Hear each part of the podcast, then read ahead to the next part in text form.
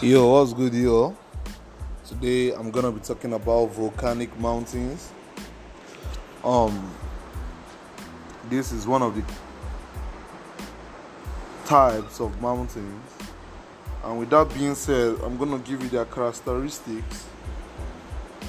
And also, I want to notify you all that this podcast is basically and precisely educational for kids let's head on to what we have today. Volcanic mountains are made up of lava. They have irregular sides with conical shape. Materials that make up volcanic mountains include ash, volcanic bombs, cinders, etc which are arranged in layers.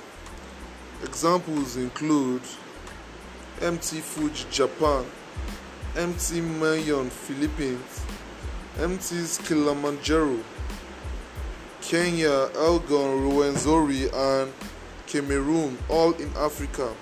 I hope you all got that. I'm gonna repeat myself, so you all should better pay attention because it will help you wherever you go. Volcanic mountains are made up of lava. They have irregular sides with conical shape.